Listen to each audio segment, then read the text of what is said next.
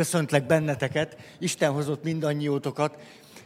Az öt szék, talán már nem is kell mondanom, hogy miről szól.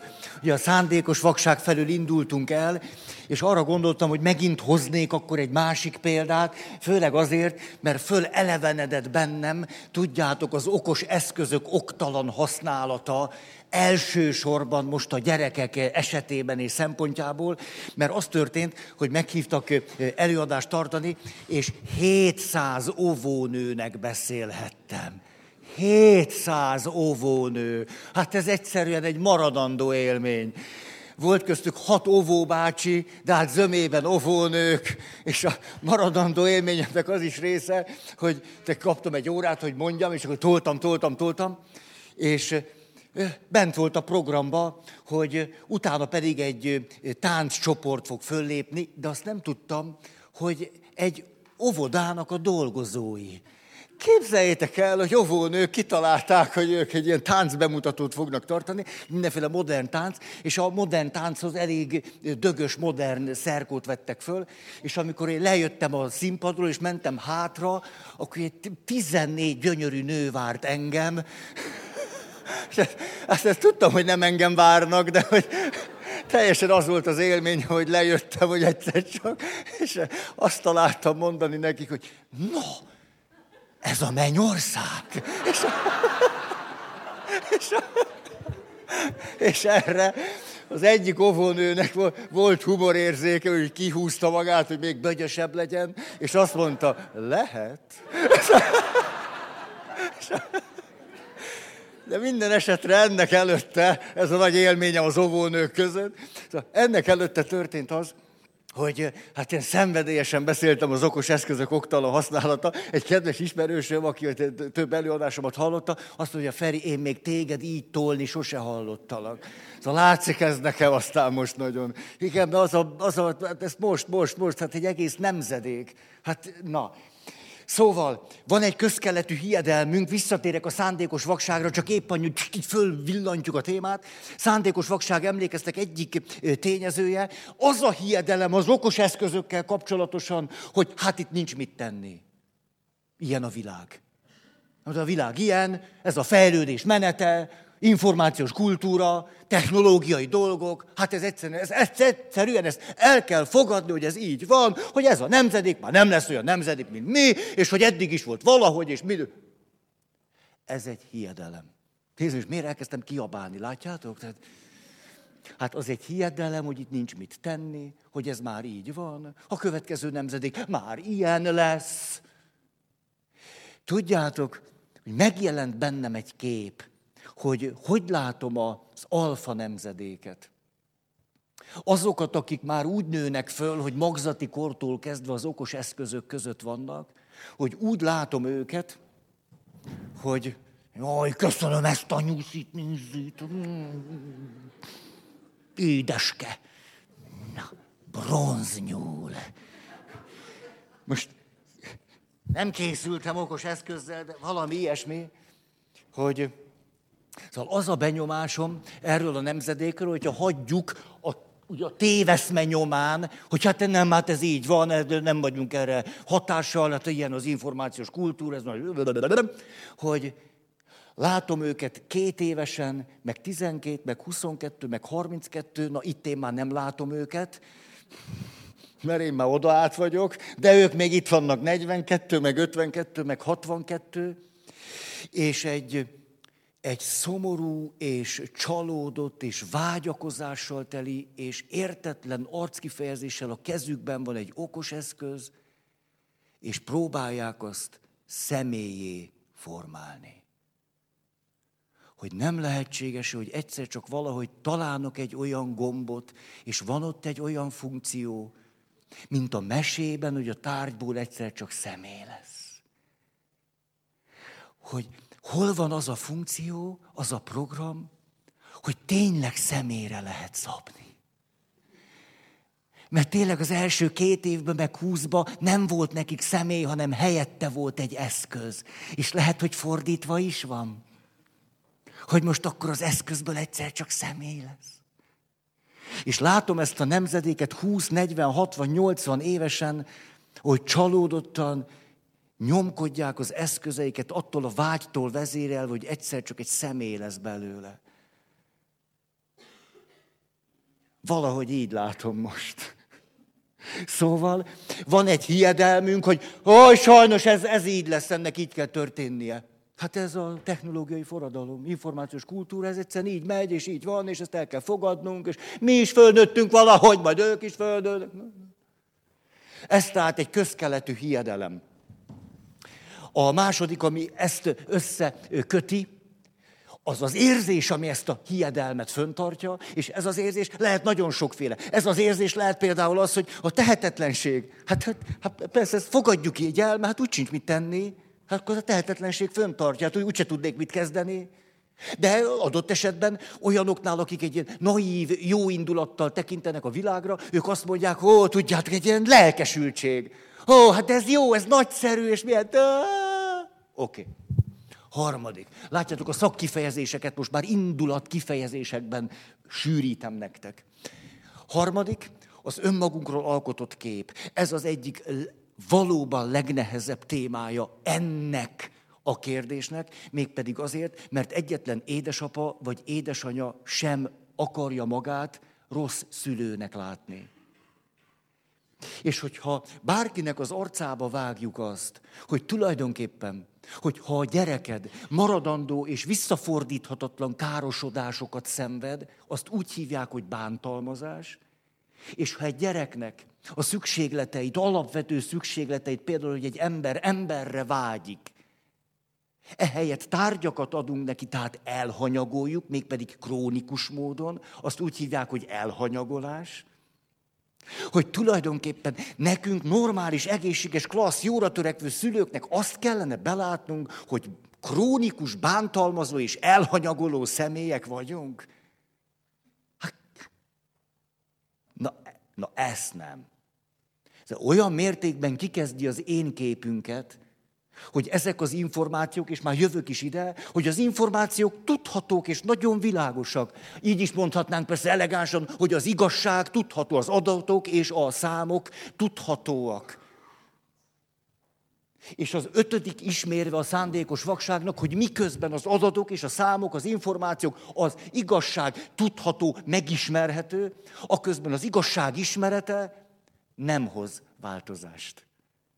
Például azért nem, mert annyira kikezdi az én képünket, hogy ma reggel még úgy keltem föl, hogy én egy jó szülő vagyok. És most a keddi alkalom után úgy kell elmennem, hogy én egy bántalmazó, elhanyagoló szülő vagyok. Ez elviselhetetlen.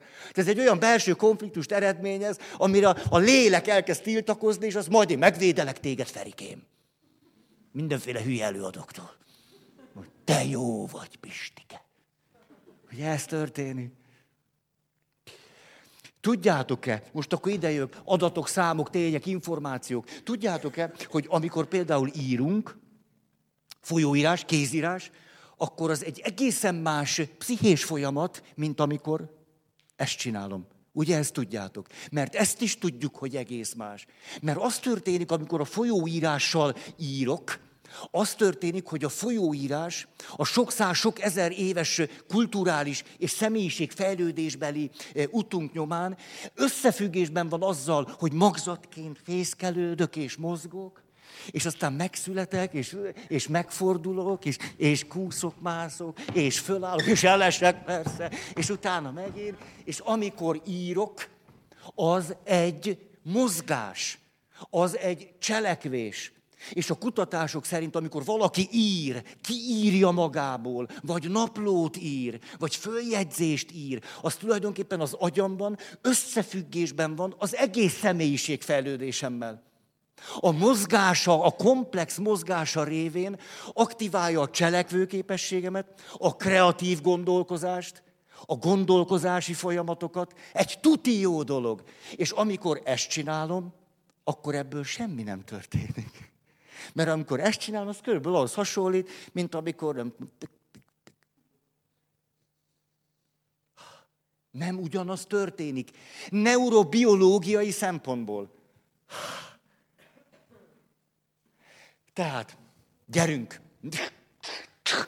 Megyünk tovább. Emlékeztek?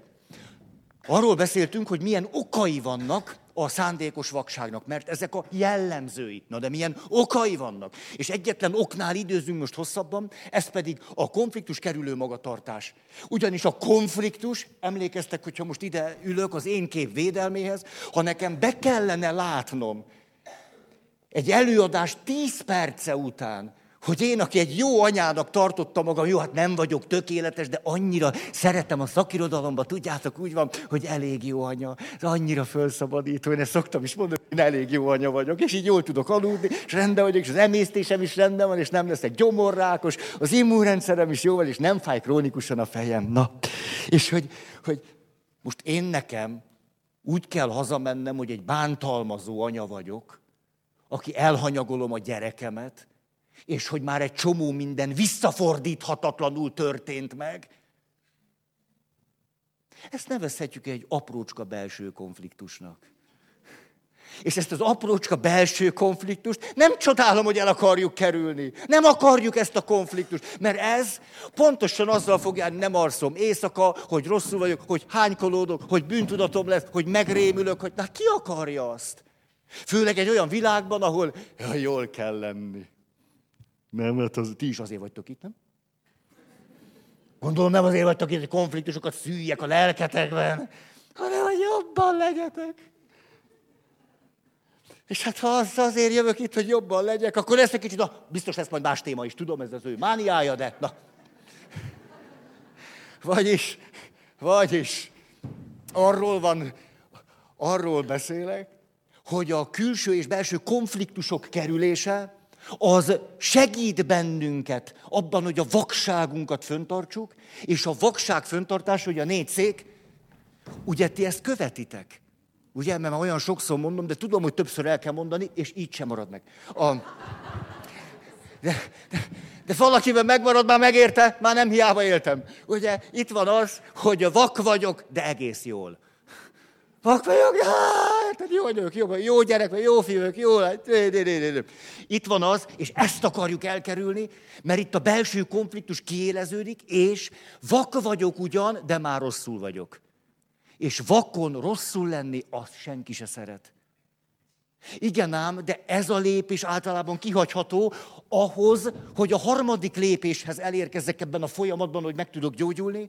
Ez vagy, na, ez pedig az, hogy Kétség kívül most már látok, ugye? Tehát három napig tiltakoztam, a Feri nem ért, nincs gyereke, katolikus pap, ne szórakozzon. Ne szórakozzon! Mit gondol magáról? Jó, hogy nem már mindenbe beleszól. Ezután a pelenkázási technikák jönnek, meg a laktációs kurzusa, persze. De, mikor ezen a három napon túl vagyok, egyszer csak fölkapcsolom a lámpát ideben, és elkezdek iszonyú rosszul lenni, de kétségkívül világos van. És a negyedik lépésben van az, hogy világos is van, és elkezdek jól lenni. Mert fölismerem, hogy akkor mit tehetek, akkor hol az én felelősségem, akkor hol a kreativitás, értitek? És emiatt elkezdek jól lenni. De hogy a folyamatban ide elérjek, sajnos ezen, hogy sötét van és rosszul vagyok, általában át kell mennünk. Hm. Sajnálom. Szeretlek titeket. Nem. Mégiscsak. Úgyhogy, tehát, beszéltünk külső és belső konfliktusokról, a külsőről nem beszélek, hát van nekünk jobb dolgunk. Belső konfliktusok. És a belső konfliktusokat kezdtük el átvenni, mégpedig a személyiség fejlődésnek a lépései alapján, hogy még, még ezt az ívet is lássuk, ezek kikerülhetetlen belső konfliktusok. Tehát nem úgy van, hogy a valakinek a harmonikus a fejlődés, akkor hogy nem ilyen nincsen, hanem ezek kikerülhetetlen belső konfliktusok, amelyek pont, hogyha ha jól tudjuk őket megélni, tehát abból születik valami, akkor az az egész személyiség fejlődésünkre és a későbbi élet utunkra is pozitív hatást gyakorol. Mert egyfajta minta, egyfajta bevésődés, egyfajta alaptapasztalat lesz. És az első ős konfliktus, hogy élni akarunk, de meg fogunk halni. Ez megint csak ide tolom, gyerünk. Ez az első. Az a jó, ha úgy jövök ki belőle, hogy gyere ide halál, keblemre, együttműködök veled. Én még belőled is valami jót fogok kihozni. Ugye ez az első. Képes vagyok együttműködni a mulandóságommal. Második, hogy el fogom veszíteni anyát. Hogy valaki, aki nagyon fontos, egyszer csak nem lesz az enyém. Hogy tudok kijönni belőle? Hogy rájövök, hogy soha senki nem volt és nem lesz az enyém. Mert az ember nem birtokolható. Ezért a szabadságomat dolgozom ki, hogy szabadon tudjam odaadni magam, és el tudjam fogadni a szabadságvesztés nélkül, ha te azt mondod rám, hogy nem. Hogy én egyben maradjak. Ha. Harmadik, az attól való félelmem, hogy anya nem fog szeretni. Hogy van ugyan, de nem szeret. És ha nem szeret, végem van. És egy pici gyerek számára ez eléggé reális is. Hogy tudok pozitívan kijönni a négy lépés során ebből a helyzetből, hogy rájövök, már felnőtt vagyok, és nem akkor van végem, ha anya nem szeret, hanem akkor, ha én nem szeretek. Ha. Negyedik, ez a félelem pedig, félek a büntetéstől vagy a kritikától, pozitívan úgy jövök ki belőle, hogy két irányunk van. Az egyik, hogy rájövök, hogy minden büntetés és kritika az valami olyasmi tárhat föl az életből, főleg a kritika. A kritika. Amit nekem lehet, hogy érdemes meglátnom, mert eddig nem láttam. Ha. És a büntetéssel kapcsolatban pedig, hogy minden büntetés, amit kiállok, az világosabbá teheti számomra azt, hogy ki vagyok, hogy hogy akarok élni, hogy miért vállalom azt, hogy valaki azt mondja, hogy ennek lesz következménye. Hogy mi az, amit akkor is megteszek, ha lesz következménye. Mert azt mondom, hogy ezt szerintem így kell csinálni, vagy ez a helyes. Akkor is, hogyha valaki azért megbüntet, vagy haragszik rám, vagy... Ha, egyre világosabb lesz számomra, hogy kiér és miért és hogyan akarok élni. Akkor is, ha annak következménye van. Ötödik, na hát ez ugye, itt egy kicsit elidőztünk, a kasztrációtól való félelem. Hogyan jövök ki jól belőle? Rájövök, hogy az ellenségeim szövetségeseimé tehetők, akár belső tartalmakról van szó, mondjuk egy félelmem, hogy a rosszból lehet jó, Összefoglalva ezt pedig így mondhatjuk, hogy képes vagyok a változásra és a változtatásra. És a női részről nem sokat beszéltünk. Nézzétek ezt el nekem. Egyszerűen talán azért is, ez most a személyes szál, mert a pénisz irítség nem nagyon foglalkoztat. És azután most öt, hát tényleg az a megfelelője, a női megfelelője az ödipális korszakban. Na most, Hatodik. Ugye emlékeztek, itt időztünk múltkor, hogy arról beszélünk, félelem attól, hogy rosszat teszek, és akkor ennek van egy mélység, hogy rossz vagyok.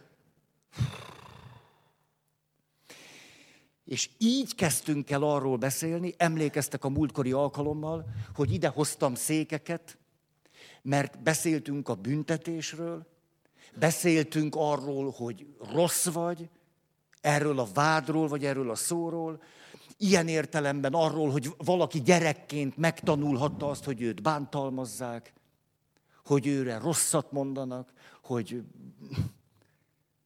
És próbáltam egy picit megmutatni nektek, hogy mi történik akkor, amikor egy gyerek felnőtt korában hozza magával a bántalmazásnak az élményét. Azt az üzenetet, ami gyerekkorból érkezik, hogy te rossz vagy. Jobb lett volna, hogyha meg sem születsz. Nagy baj, hogy lány lettél, fiú kellett volna. Hogy mit jelentenek a lélekgyilkos és bántalmazó mondatok, és főleg az a hozzáállás vagy magatartás, ami azután a vérünké válhat. És nagyon érdekes reakciókat kaptam tőletek, csak ezért megint három percben visszahoznám ezt. Emlékeztek, hogy itt vagyok én, de már felnőtt vagyok de felnőttként véremmé vált önmagam bántalmazása. Igen ám, de én a saját történetemet úgy mondom el, hogy az az én nagyon nagy bajom, hogy az apám bántott gyerekkoromba. Vagy az anyám nem is akart engem.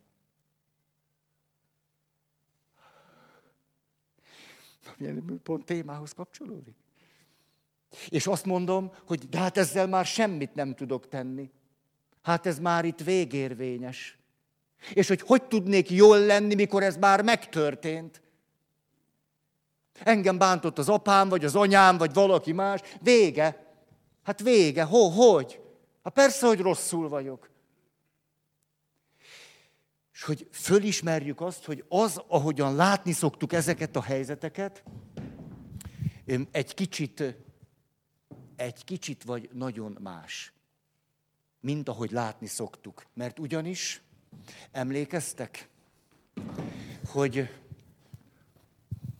érdemes úgy látnunk, mert az a realitáshoz nagyon is inkább passzol. Hogy nem azért vagyok rosszul, itt most 2018, mi van most? Március 27, nagy kedd. Az megvan.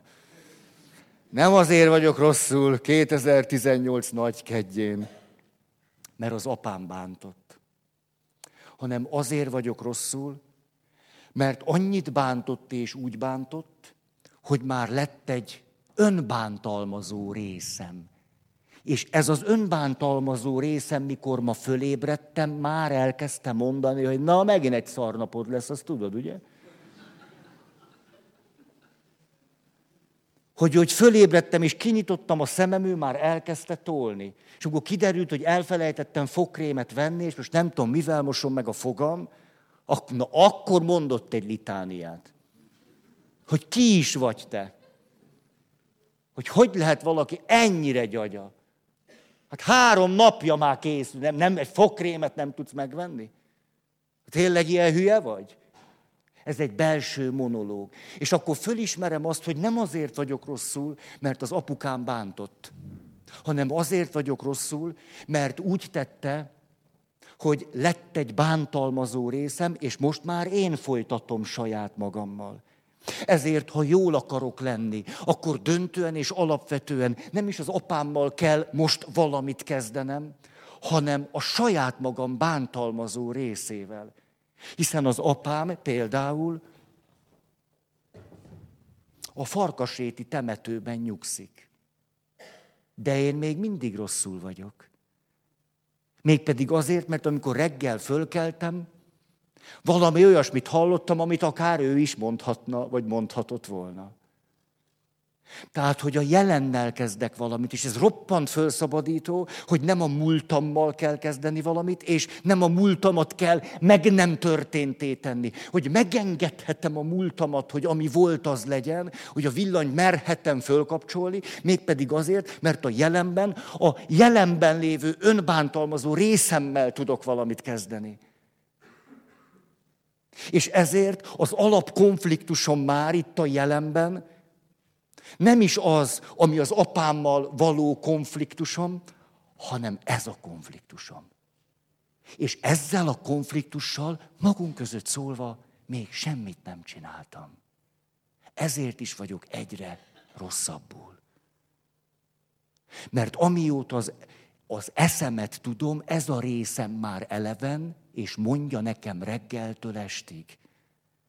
És tudjátok, mi a fájdalmas? Hogy én elhiszem neki. És ezért vagyok olyan rosszul. Egy kicsit se védem meg magam tőle. Nem mondom, hogy pusztulj innen. Nem, ezeket mindem csinálom, hiszen ő neki igaza van.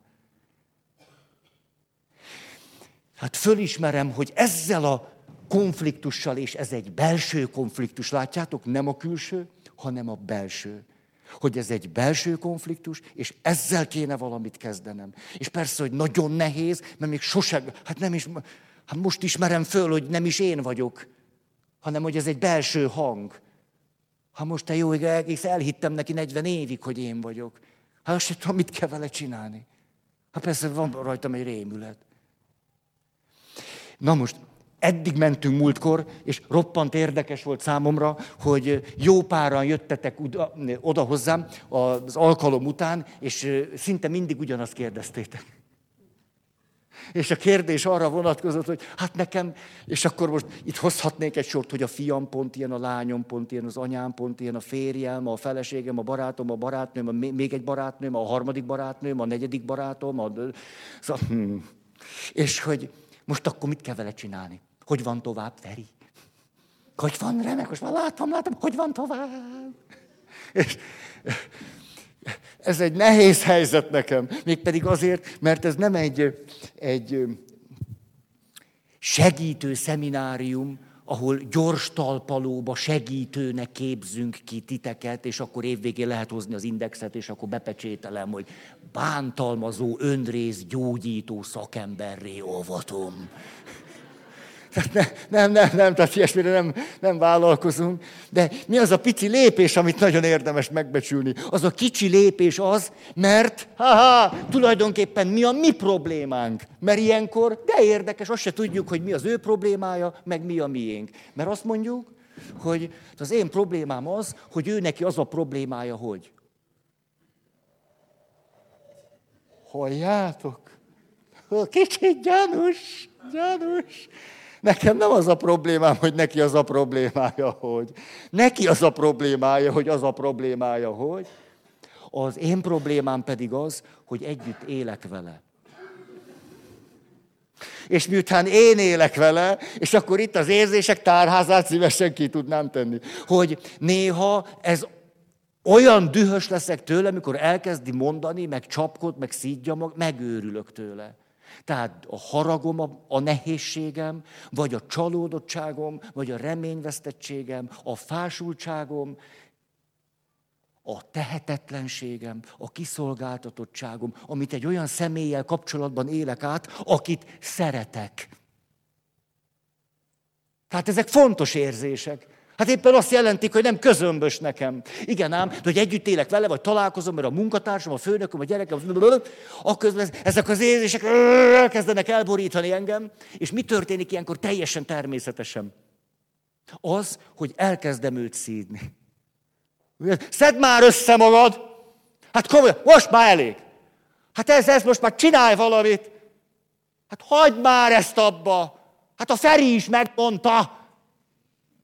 A köztes lépés az, hogy megveszitek neki a Szorongástól az Önbecsülésig című könyvben. Dedikáltatjátok velem. Oda csúsztatjátok neki. És utána egy kicsit kikérdezitek. Na, hol tartasz? Szóval mi a, mi a, a fájdalma ennek a helyzetnek? Az, hogy miközben őt Hol az apa? Hm? Legyen vörös. Miközben őt az apja úgy bántotta és úgy hanyagolta el, hogy kialakult egy belső bántalmazó, önbántalmazó része, aközben, amikor én férként, feleségként, barát, azt mondom neki, hogy hát szedd már össze magad, ne legyél már ilyen puha Dezső! Puha vagy! Hagyj már ezt a rinyálást! Én egy férfival akarok élni! Ez eléggé hasonlít ahhoz, mint amikor az apám azt mondta, sose lesz belőled férfi, te nézd már a tükörbe, te ponnyat kis kölyök. Halljátok, hogy ez mennyire hasonlít? Nagyon. És ezzel megerősítjük őt. De érdekes dolog, pont azt kiabáljuk neki, hogy értékes vagy! És ettől még rosszabbul lesz. Pedig mi mindent megpróbáltunk. Tehát a, a múltkori alkalom, meg a mai, és erre muszáj volt visszatérni, mert azért, hogy egyszer megnéztük, az, az mit jelent, az semmit nem jelent. Úgyhogy az hogy megy tovább, vagy hogy tényleg megértjük egy, egy fontos szálját. Szálját vagy szálát? Szálát. Ez olyan arabos. Szálát. Szálát. Szalát. Szép, szép. Ebből is kiderül ugye az örökségünk, ugye, hogy a kelet, kelet, kelet. Meg hát abból is, hogy Jézus is Jeruzsálemben mentében, vagyis, hogy mentében volt. Hát a szavak sokat árulnak el az örökségünkből. Szóval, ami történik, és amiért egyáltalán érdemes ezt elmondani, az nem az, hogy egy ilyen gyors talpaló, suttyom, buttyom, önsegítő kurzus csinálunk, hanem azért a különbségért, hogy amikor ránézek arra valakire, akit szeretek, hogy én lássak mellette egy másik széket. Még ha ő nem is látja ezt a széket, de én már látom. És ezért nem ő rá leszek dühös, hanem ő rá. A bántalmazó részére. És ez lehetőséget ad nekem, hogy mellé tudjak állni, miközben én a realitásban maradok. Nem érzek készlet, és agy, agyon szídjam az apját, mert egyébként csak az apja. Ugye hosszú távon sosem leszünk jól, ha gyűlöljük a szüleinket. Hogy mennyi idő vezet a szüleinkkel való kiengesztelődésig annál, akinél lesz szükséges, az nagyon különböző. Van, aki egy-két évvel megúszza, van, akinek 20-30 év, de hosszú távon ritkán vagyunk igazán jól, ha gyűlöljük a szüleinket. Ezért rövid távon most adhat egy megkönnyebbülést, hogy együtt szídjuk a halott apát, de hosszú távon nem segít neki. Ha hosszú távon az segít, hogy ha én látom, hogy ő rá, pont rá legyek dühös. Hát látom a kiszolgáltatottságát. Hát de, de ő rá nem. De arra a hangra nagyon. Azt a hangot úgy utálom, azt el se tudom mondani. És azért, mert megkeseríti az én barátomnak az életét. Az én barátom életét. Őt bántja. Hát persze, hogy utálom. Oké okay, ez? Mondd, hogy hát most, ahol a gyógyulás, meg a katarzis, de a, a kis lépések megbecsülése. Mert ez azt jelenti, hogy innentől kezdve már őt mindig másképp látom, amikor ez eszembe jut. Lehet, az első indulatom a harag, és utána egyszer csak egy másik érzés jön. És emlékeztek, milyen sokat beszéltünk erről? Hogy pont ez a cél a kapcsolati konfliktusainkban. Mert ez általában egy krónikus kapcsolati konfliktussá válik. Ugye? Tehát én már azt érzem tehetetlenül, néha még ordítva, hogy ez ne, hát ez elviselhetet, már így van nyolc év, mikor, mikor lesz már másképp. És ha én ezt már másképp látom, akkor másképp lesz. Ja, és ha más érzéseim lesznek, akkor szabad útja van az együttérzésemnek. Mert egy idő után már nem vagyok együttérző. Legfőjebb sajnálom, de egyszerűen már fáraszt. Na, fáraszt. És elkezdek jobb életet képzelni magamnak. És ez a nagy dolog, hogy egyszer csak megint az együttérzésem föl tud támadni. Miközben reálisan haragszom valakire, aki egy másikat bánt. Oké. Okay. Na most, ezt csak vissza akartam hozni, mert egyszerűen lehetetlennek tartom, hogy egyetlen elbeszélésből ez olyan minden tökéletesen a helyre kerüljön, és akkor minden tök világos legyen. Hát, ez, na most, nem, az egyszerűen olyan nincsen. A, Mennék akkor tovább, és ugye erről beszéltünk, hogy megkülönböztettük a bűntudatot és a szégyent, hogy milyen mélyen megjelenhet bennünk a bűntudat mélyén, vagy attól akár függetlenül a szégyen, és a szégyen mennyire dest, na, destruktív, csak nem szeretek idegen szavakat használni, romboló. Mert a szégyennek a belső logikája jobb lenne, ha nem lennék. Jobb lenne, meg sem születtem volna, ez a belső logikája. Az lenne jó, megnyílna a föld alattam, és elsüllyednék, eltűnnék innen.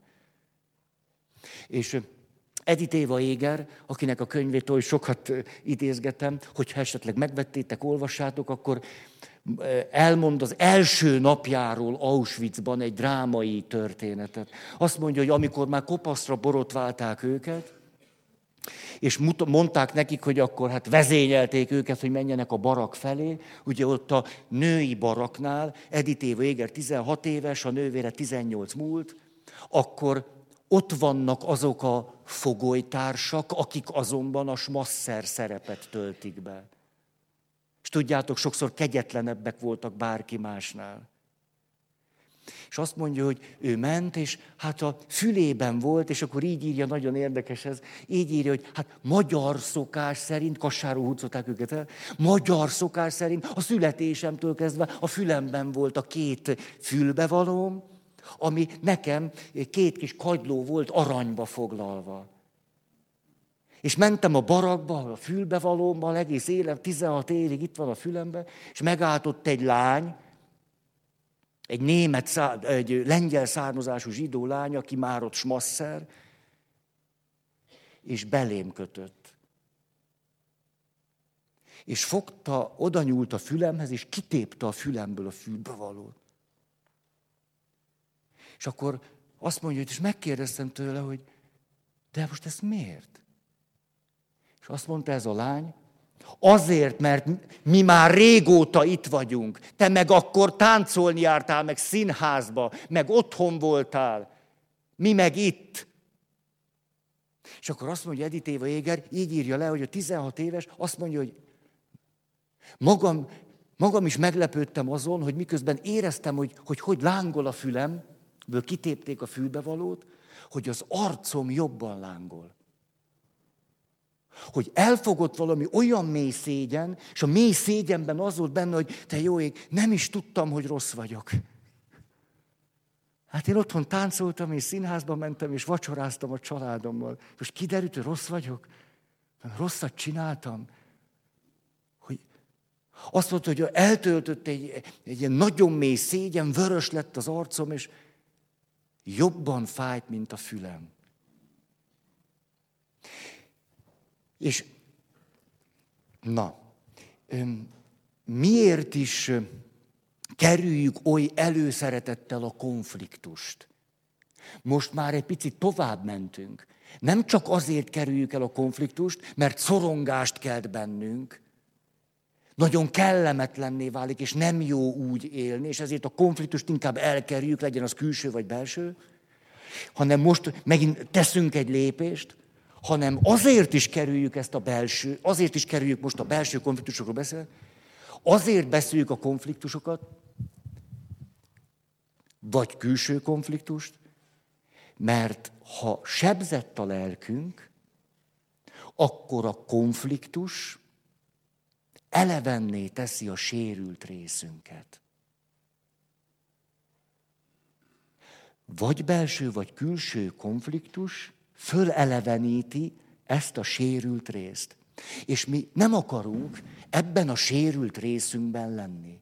Ezért a konfliktusokat, amelyek aktívvá tehetik ezt a sérült részünket, Beindíthatják ezt a folyamatot, hogy egy kiszolgáltatott, bántalmazott gyerek vagyok, és megjelenik bennem egy bántalmazó, na ezt a konfliktust el akarjuk kerülni. Mert persze úgy vagyunk, erről már beszéltünk, hogy van egy egészséges részünk, és hogyha nincsenek konfliktusok, akkor egész jó meg vagyunk benne. De a legkisebb külső vagy belső konfliktus berántja a sérült részemet. Akkor a sérült részembe vagyok, na onnantól kezdve szörnyű az élet. Tehát a szándékos vakságnak, hogy inkább a sötét, mert még úgy valahogy el vagyok. Az is az egyik oka, hogy egyébként, ha azt gondolom, hogy itt most valami konfliktus, valami nyílt dolog lenne, külső vagy belső, na az lenne csak a pocsék. Na azt aztán nem.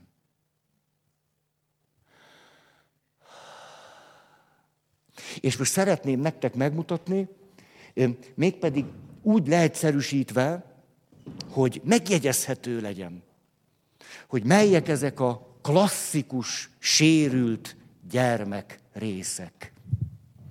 Hogy be tudjuk őket azonosítani. Mert ezek a klasszikus sérült gyerekrészek, ezek a külső vagy belső konfliktusok révén elevenné válnak bennünk, és mikor ezek elevenné válnak, akkor a következő lesz ránk a jellemző. Emlékeztek-e még a séma terápiára? Mikor arról beszéltünk, nem a terápiáról beszéltünk, annak kapcsán izgalmas dolgokról.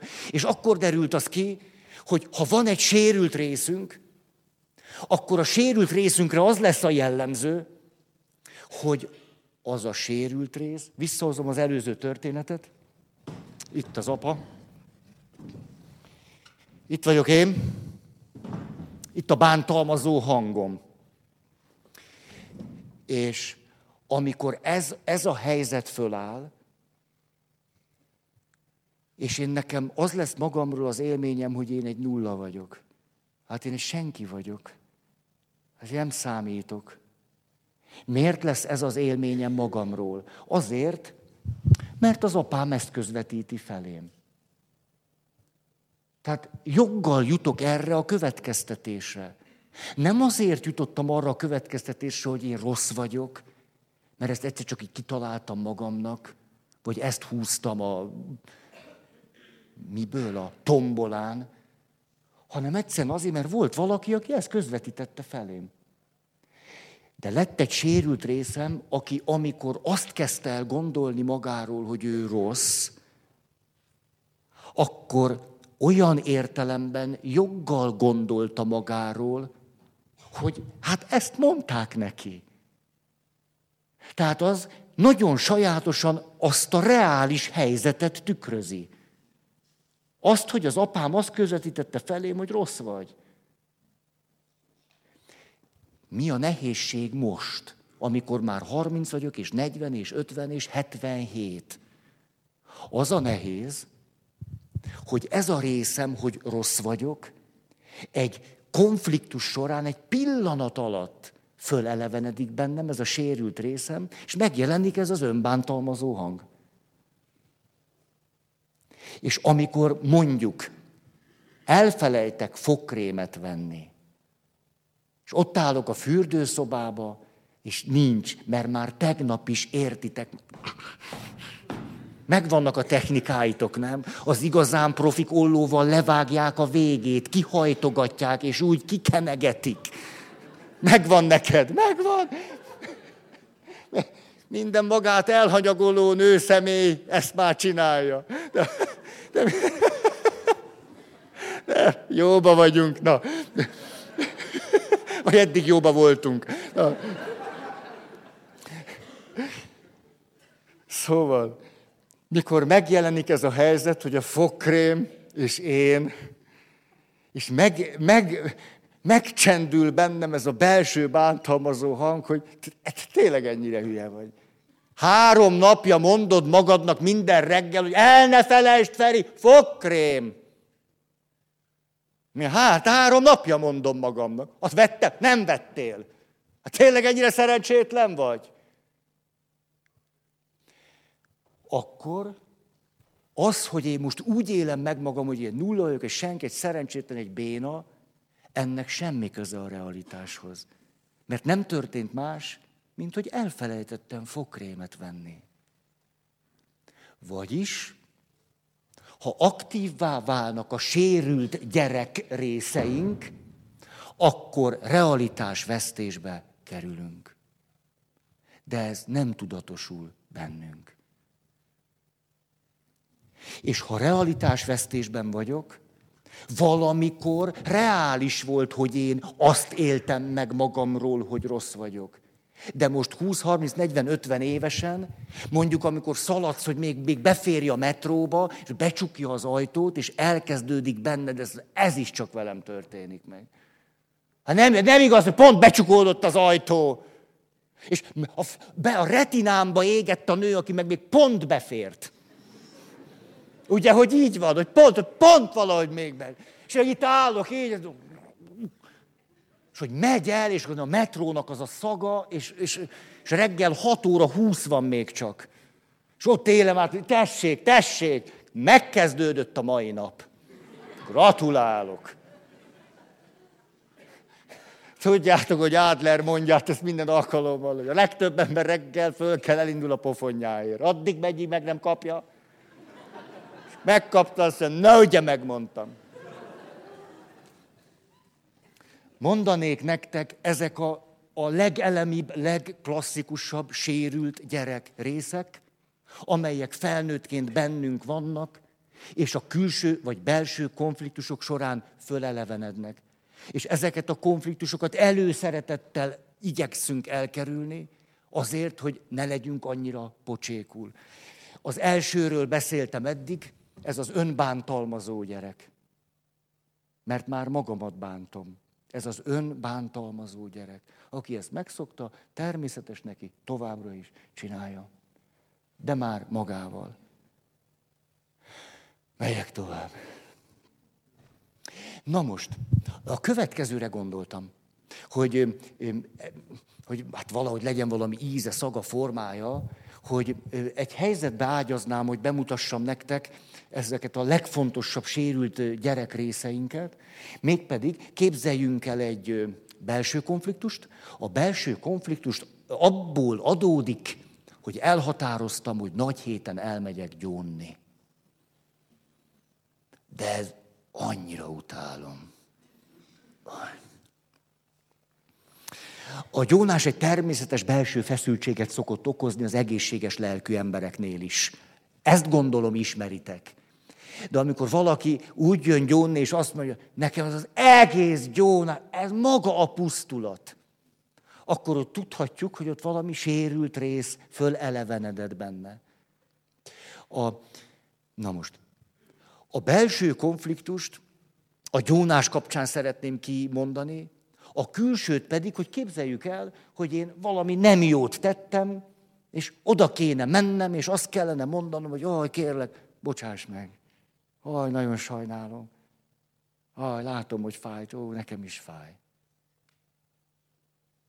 Ez egy külső konfliktus. Odállni valaki elé, és azt a feszültséget magamra venni, hogy ez most mit szól, még akkor esetleg szíd engem, vagy na, na.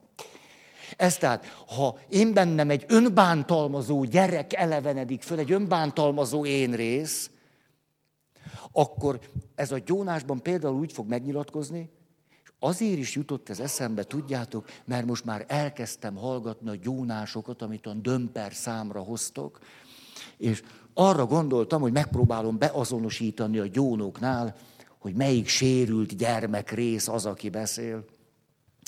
Néha egészséges gyónásokat is hallok, ritka. Hát az első, amikor a gyónó úgy gyón, mert tulajdonképpen a belső konfliktusa elevenné tette az önbántalmazó részét, és akkor elkezdi mondani, hogy ő egy utolsó senki, hogy ő tudja, hogy ő nem érdemel megbocsátást, hogy ő neki Jézus se, és most direkt eljött a keresztútra, és végignézte, hogy az ő bűne miatt Jézusnak ennyi, ennyi fájdalom, hogy ő nem méltó, és nem is azért jön, lehet, hogy ő nem is kaphat föloldozást, de ő ezen nem is csodálkozik. Volt olyan gyónó, aki a gyónását úgy fejezte, nem úgy fejezte be, hogy szok, nem tudom, ez lehet, hogy érdekes valakinek, másokat meg teljesen untat, ezt most nem tudom érzékelni, hogy, hogy úgy fejezte, elvileg valahogy úgy fejezzük be a gyónást, hogy más bűnömre nem emlékszem. Ennek egyébként egy praktikus oka van, hogy a pap tudja, hogy te befejezted. Tehát nem, nem az a fő üzenet, hogy pont csak ennyi bűnt követtem el. Nem, nem ez a fő üzenet, hanem meg különben az van, hát értitek, hogy egy ilyen rács mögött ülök, mondjuk, ha olyan a gyóntató, hogy ülök, tök fél homály, öt wattos körte, olyan diszkréció, mindenek előtt, főleg a fény előtt. És ülök benne, és akkor te nyöksz egyet, hogy hagyd, és akkor ez volt. Hát és én egy empatikus gyontató vagyok, ugye? Hát ú, most jön a lényeg, biztos most. Akkor várunk egy perc, kettő, hát értitek, most nem fog türelmetlenkedni. Hát húsvéti gyónás. De közben ő nem akar már semmit már mondani, mert ő befejezte. Én azt honnan tudjam. Na most. Volt, aki nem azzal a formulával fejezte, hogy más bűnömre nem emlékszem, hanem azt mondta, atya, büntessen meg.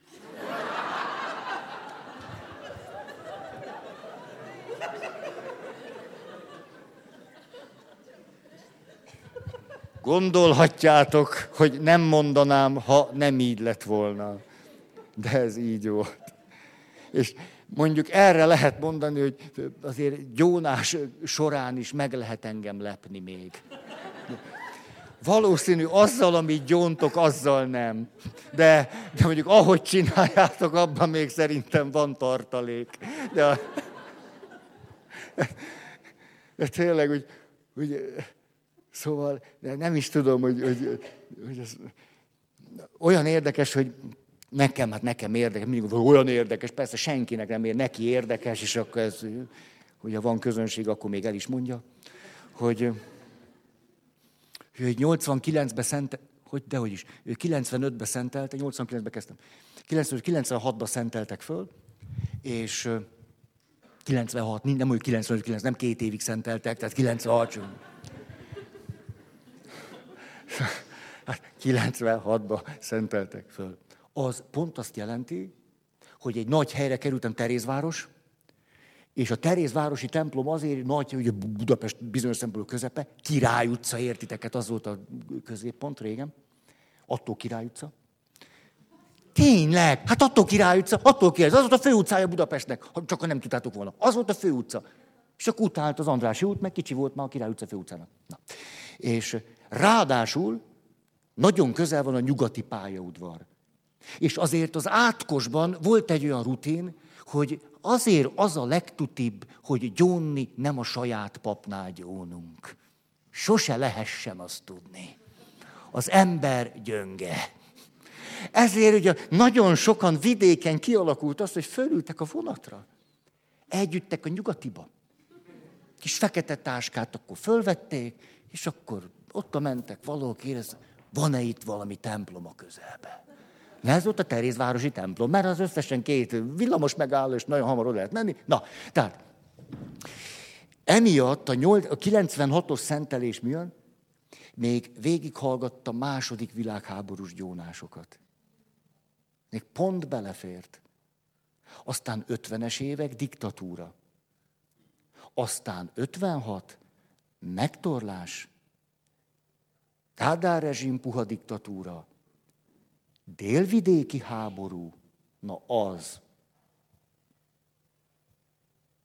És úgy a kettő között Erdély. Hát tulajdonképpen úgy, mm, ezért szoktam azt mondani, hogyha valaki jön gyónni, hogy nem hinném, hogy majd olyat mondasz, ami úgy nagyon kizökkent. Szóval, amikor az a belső konfliktus, hogy valamilyen oknál fogva úgy döntök, hogy elmegyek gyónni, az egy belső feszültség, az több-kevesebb természetes szorongással jár. Hogyha ezáltal aktívvá válik ez az önbántalmazó részem, akkor a gyónásom egy folyton folyvást való, fájdalmas önbántalmazás lesz tulajdonképpen. Egyáltalán nem valami bűnbánattartás, aminek van föloldozás, és, és megszentelődés, és megigazulás. Egyszerűen nem jutok el oda, mert hallom én, hogy és én feloldozlak, de én azzal megyek ki, hogy na, megint kiderült, milyen egy mocsok vagyok. Így megyek ki. A feloldozás, te el is megy a fülem mellett. De ez olyan, hogyha az apám minden héten elmondta, hogy te egy senki vagy, és évente egyszer a nagymamám azt mondta, hogy szeretlek, Petike, érted? Ha bocsánatot kell kérnem, akkor az nem egyszerű, hogy odaállok, és azt mondom, annyira sajnálom. Úgy szeretnék veled megint egy két szabad embernek a szeretetteljes kapcsolatában lenni. Annyira jó lenne megint, ah, eljutni a vágyig egymás felé. Nem, akkor egy ilyen véghetetlen, önbántalmazó monológot mondok. Hogy tudom, hogy nem vagyok méltó. Tudjátok, tékozló fiú történetet. Nem vagyok méltó. Oké. Okay. Megigazítom az ingem.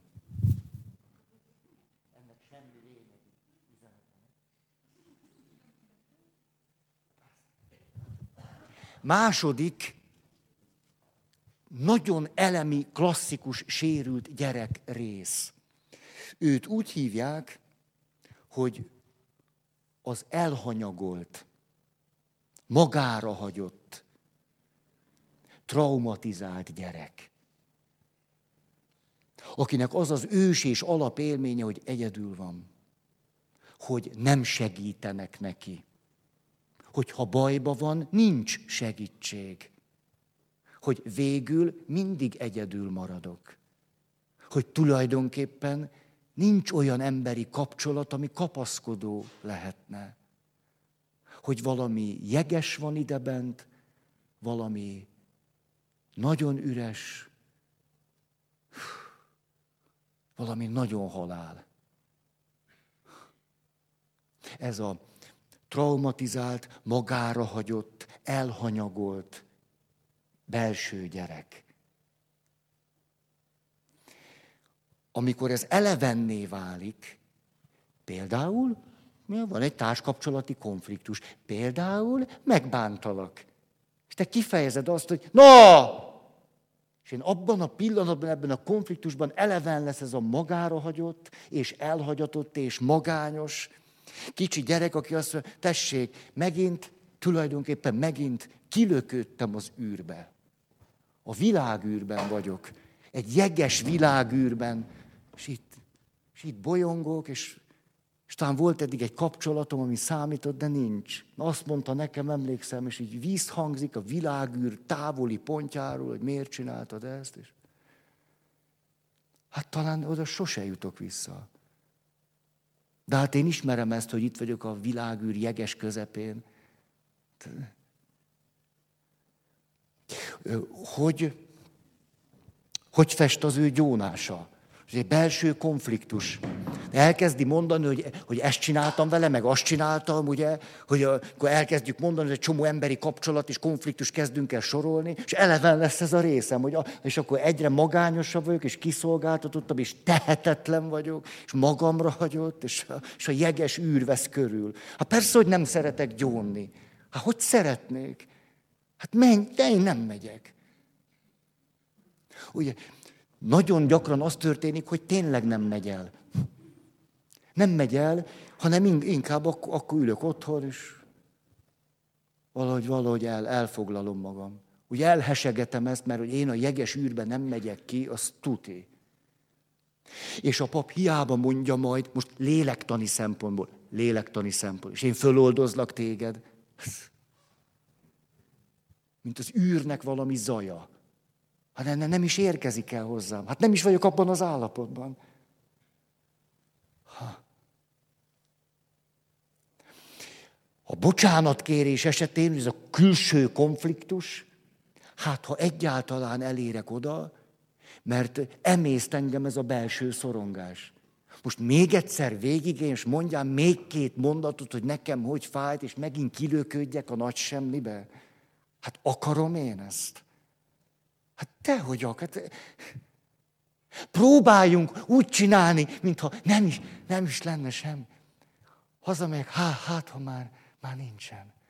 Hát ha, hát ha van megint melegség, és hát ha lesz vacsora, és hát ha nem látom a szemében azt, ma látom a szemében azt, akkor iszonyú magányos leszek és nagyon tehetetlen és kiszolgáltatott. Nem akarom a szemében látni, nem tudom most mit kéne csinálni. De ha oda megyek és azt mondom, bocsáss meg, akkor fogom látni azt a szemében, amitől kikerülök a jeges világűrbe. Most itt megállnék, olyan sokszor gondolkozom ezen, hogy milyen másképp beszélek, amikor előadói szerepben vagyok, vagy most ugye egy mentálhigiénés szerepből beszélek, vagy mondjuk amikor papként. Ez nem azt jelenti, hogy az egyik akkor érvényteleníti a másikat, vagy az egyik igaz, a másik nem, hanem hogy nagyon érdemlegesnek tartom megérteni, és együttérzővé válni valakivel, aki nem kér bocsánatot. Nézhetjük morális szempontból, de mielőtt úgy nézném, szeretném megérteni, hogy miért nem teszi ezt meg. Tehát általában nem rosszaságból nem tesszük. Nem akarom látni a szemedben azt, ami miatt én kilöködök a nagy, büdös semmibe. Mert a kapcsolatot akarom. Amiről egyébként a szívem majdnem legmélyén azt gondolom, hogy egyébként nincs, úgy, úgyis úgyis az ember elveszti, úgyis semmi lesz.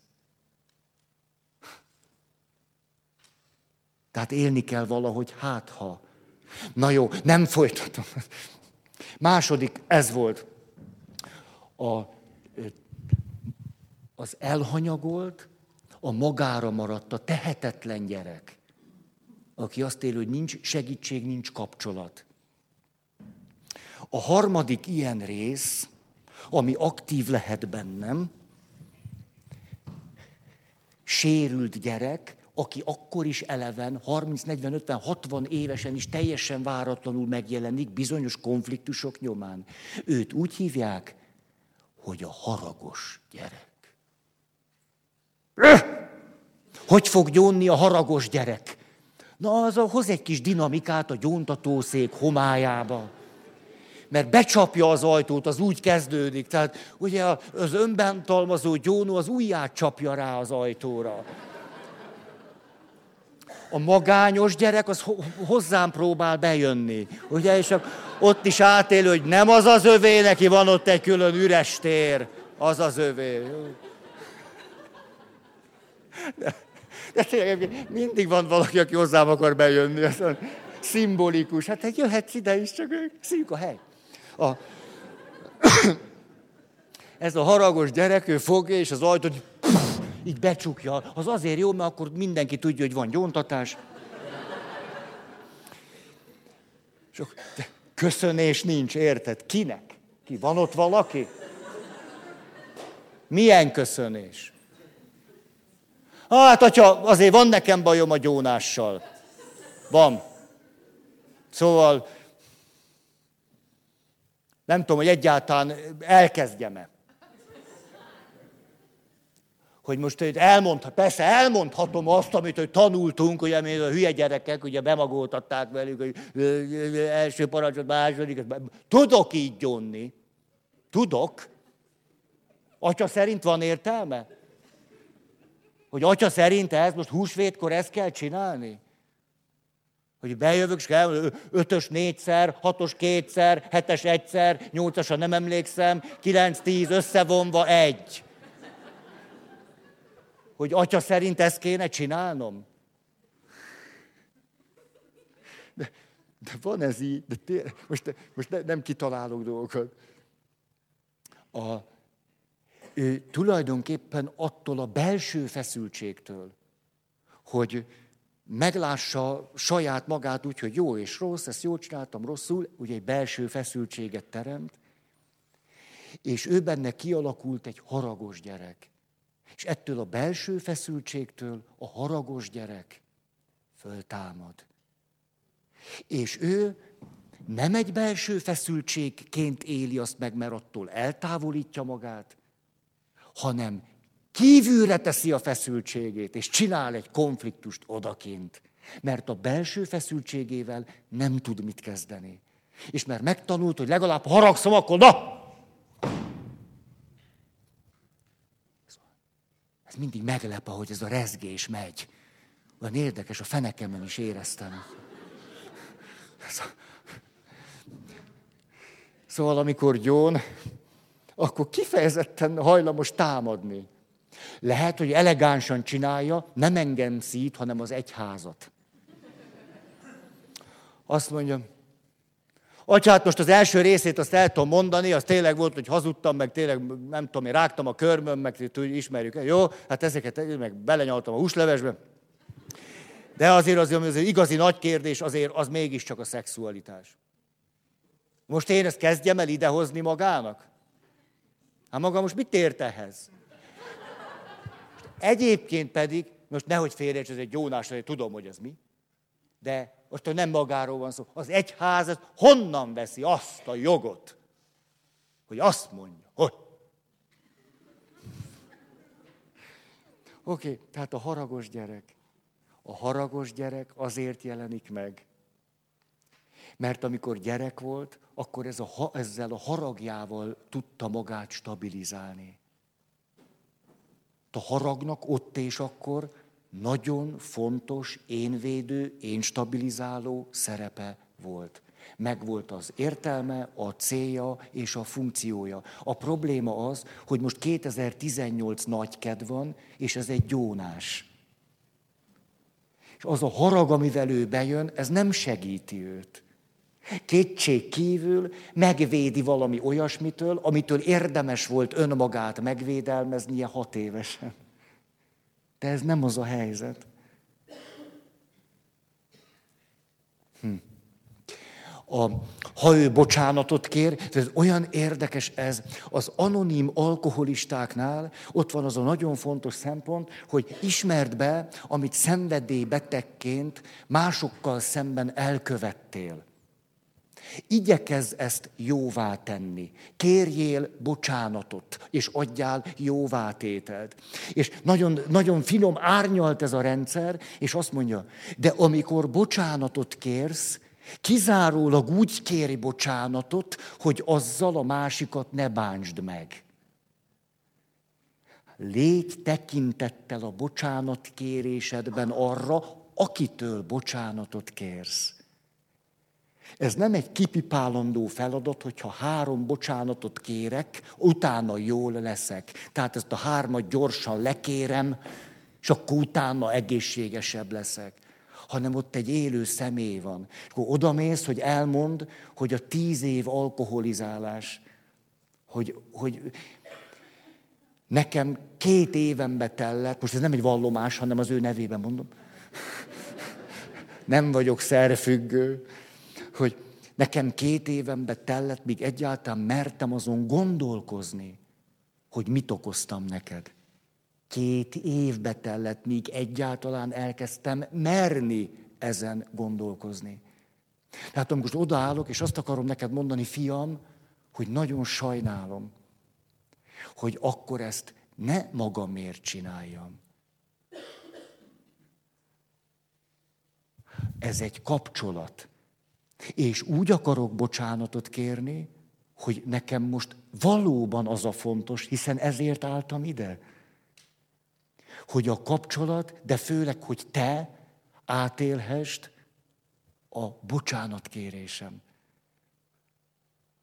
Ezért, amikor valakiben a belső feszültség és konfliktus miatt ez az önmagát megvédelmező, haragos gyerek jön elő, ami ott, most nem ragozom el végig, akkor az ő bocsánatkérése egy tulajdonképpen egy, egy vádaskodásba lesz panírozva. De ezt biztos ismeritek. Ugye, amikor valaki jön, és azt mondja, hogy jó, hát persze, jó, kettőn áll a vásár. Kétségkívül én is. De azért azt, azt ismerd el, hogy úgy magamtól nem szoktam ordítani. Biztos ismeritek ezt. És amikor a haragos gyerek átveszi az uralmat, akkor történik egy egész ilyen bántalmazó bocsánatkérés. De szavak lehet, hogy ott vannak. Tele van haraggal, és a másik további bántásával. Szóval, hogy felelőssé teszem, és te is, és oké. Okay. Na most. Negyedik. Ha, trükkös, meg két része van. Hú, nézem az időt. Hű! Be akarom fejezni. Már persze, hogy be akarom fejezni, a kérdés, hogy hogy. Arra gondolom, megpróbálom elmondani ezt, hogy úgy menjetek el, hogy megvolt az összes. Ők együtt vannak, de két különböző technika. Ez az önvédelmező gyerek. A magát védő gyerek. Védő, védő, védő. És tudjátok, ez milyen érdekes. Amikor arról beszélünk, hogy ő egy sérült gyerekrész, amit, akit felnőttként hordozunk magunkban, akkor fölmerülhet a, a kételj bennetek, hogy hát már most meg nem védhetem meg magam, hogy, hogy sérült az, hogy, hogy, hogy magát, a magát védő. Hát az nem sérült, de jó, hogy végre eljutottam oda. Ne értsük félre, ez úgy van, ahogyan például John Gottman mondja, azt mondja, hogy amikor a támadó kommunikációs stílusban vagyok, az rombolja a kapcsolatot. De sajnos, amikor valaki állandóan védekezik, az is.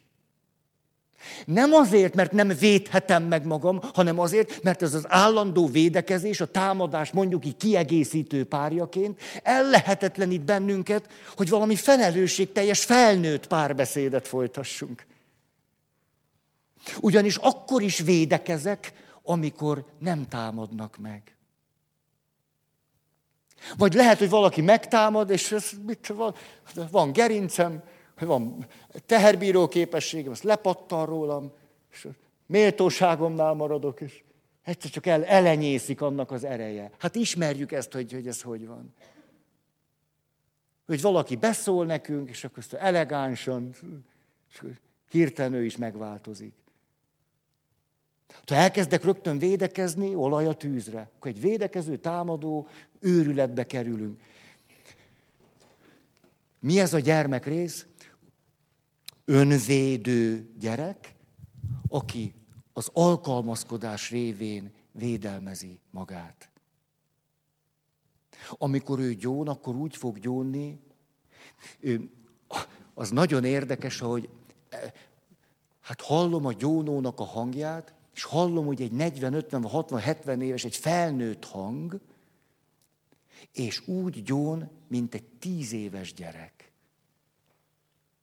Ha engedetlen voltam, és ez nem, ez nem, nem raktam rendet rendesen, és nem fogadtam szót, és, és 50 éves.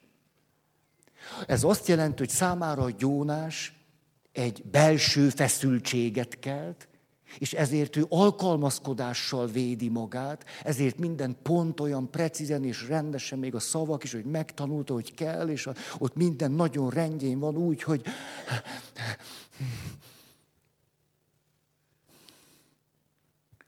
De az egésznek a belső logikája, hogy ő most alkalmazkodik egy elváráshoz. Húsvét van, húsvéti nagy gyónás. Ezért ő, ha igazán jól alkalmazkodik, össze is kapar néhány bűnt. Ebben az az érdekes, hogy az alkalmazkodó gyónó olyanokat gyón 40-50 évesen, mint egy gyerek.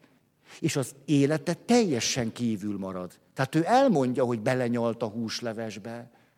Olyan, olyan tételeket mond, ami egy gyereknél érthető. De hogy ő egy feleség, és van egy férjével kapcsolata, van a gyereke, és szüle, és munkája, az egyszerűen elő se kerül.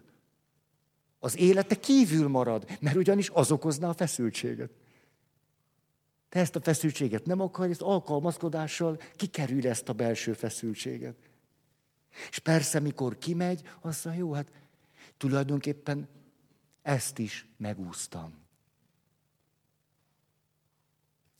A, ha bocsánatot kér, akkor is egy teljes alkalmazkodás már is. Erre mondta a Virginia szatírasszony, mert szép neve van. Azt mondja, hogy engesztelő kommunikációs stílus. Jaj, tényleg, hogy ó, mind, mindenben né, nézem, lesem, és... Oké. Okay. És az utolsó, ez szintén ide tartozik, az önvédelmező gyerek akkor is előjön, mikor nem kéne magát megvédenie. Őt úgy hívják, hogy a grandiózitás által való önvédelmezés. Az milyen? Nagyon színes. Mert ő például úgy fog gyónni, hogy vagy úgy, hogy azt mondja, ó, hát én annyi jót csinálok, atya. De annyit. Hát reggeltől estig biztos látja, én itt vagyok minden vasán. Az is lehet, az is lehet, hogy ilyen hihetetlen, tehát ha ő gyón, akkor bejön, és az, az 28 percig. De ott egy, egy fél mondatocska nem marad ki. Oda minden be van rakva, de úgy, mint egy szőttes. Nincs, a grandiozitás, és hogy úgy hozza a tökéletes formáját, ez őt megnyugtatja, hogy ő, hogy ő egy nagyon nagy valaki. Gyónni is grandiózusan gyón, vagy iszonyú részletesen, vagy iszonyú professzionálisan, vagy úgy, hogy elmondja, mennyire jó. És nem tud kijönni úgy a gyóntatóból, ezt azt hiszem múltkor emlegettem, hogy akkor azt kérném elégtételül, hogy egy mi atyánkot kéne elmondani. És akkor fölnevet. Ha, egy mi atyánk! Atya! Hát eleve egy tizedet elmondok. Minden órába. Most, ha, hát most értitek, ott vagyok, és azt kérem, átélhetném azt, hogy Jézus azt mondja, gyere ide, szeretlek. De én arról beszélek, hogy tizedet adok a mentából és a köményből. Na. A, a, mi van, amikor ő, ő bocsánatot kér? Na hát azt vagy úgy, hogy te, nem tudom, vezeted az autót, és egyszer csak valamelyik rádióadón hallod, hogy édes pintyőkém, nagyon sajnálom, hogy reggel veszekedtünk. Iszonyatosan megbántam. Tudod, hogy te vagy a legcsodásabb nő az egész világon. Péntyőkém, 13. kerület. Babér utca 27. Második emelet a legszebb szőke. a sarokba! És akkor a riporter, hogy Na, mit szól ez a, ez a bocsánatkéréshez? Azért, hát azért én kapnék ilyen bocsánatkérést, hát én elolvadnék. És a pintyők ilyenkor mit mond a XY rádióban? Ilyet kösz, köszönöm szépen. Viszont hallásra hatalmas rózsacsokor, mert ő bocsánat. És akkor a rózsacsokor pont eltakarja az arcodat, ezt ne kelljen látni. Veled olyan nagyon ne kelljen kapcsolatba kerül, a hatha. Szóval ezek azok a igazán klasszikus sérült gyerek részek, amelyek felnőttként elevenek bennünk, és a külső vagy belső konfliktus révén fölelevenednek. És megakadályoznak bennünket abban, egészségedre, hogy itt és most világosság és jól lét érkezzék el. Hát szép húsvétot. Bronznyuszit.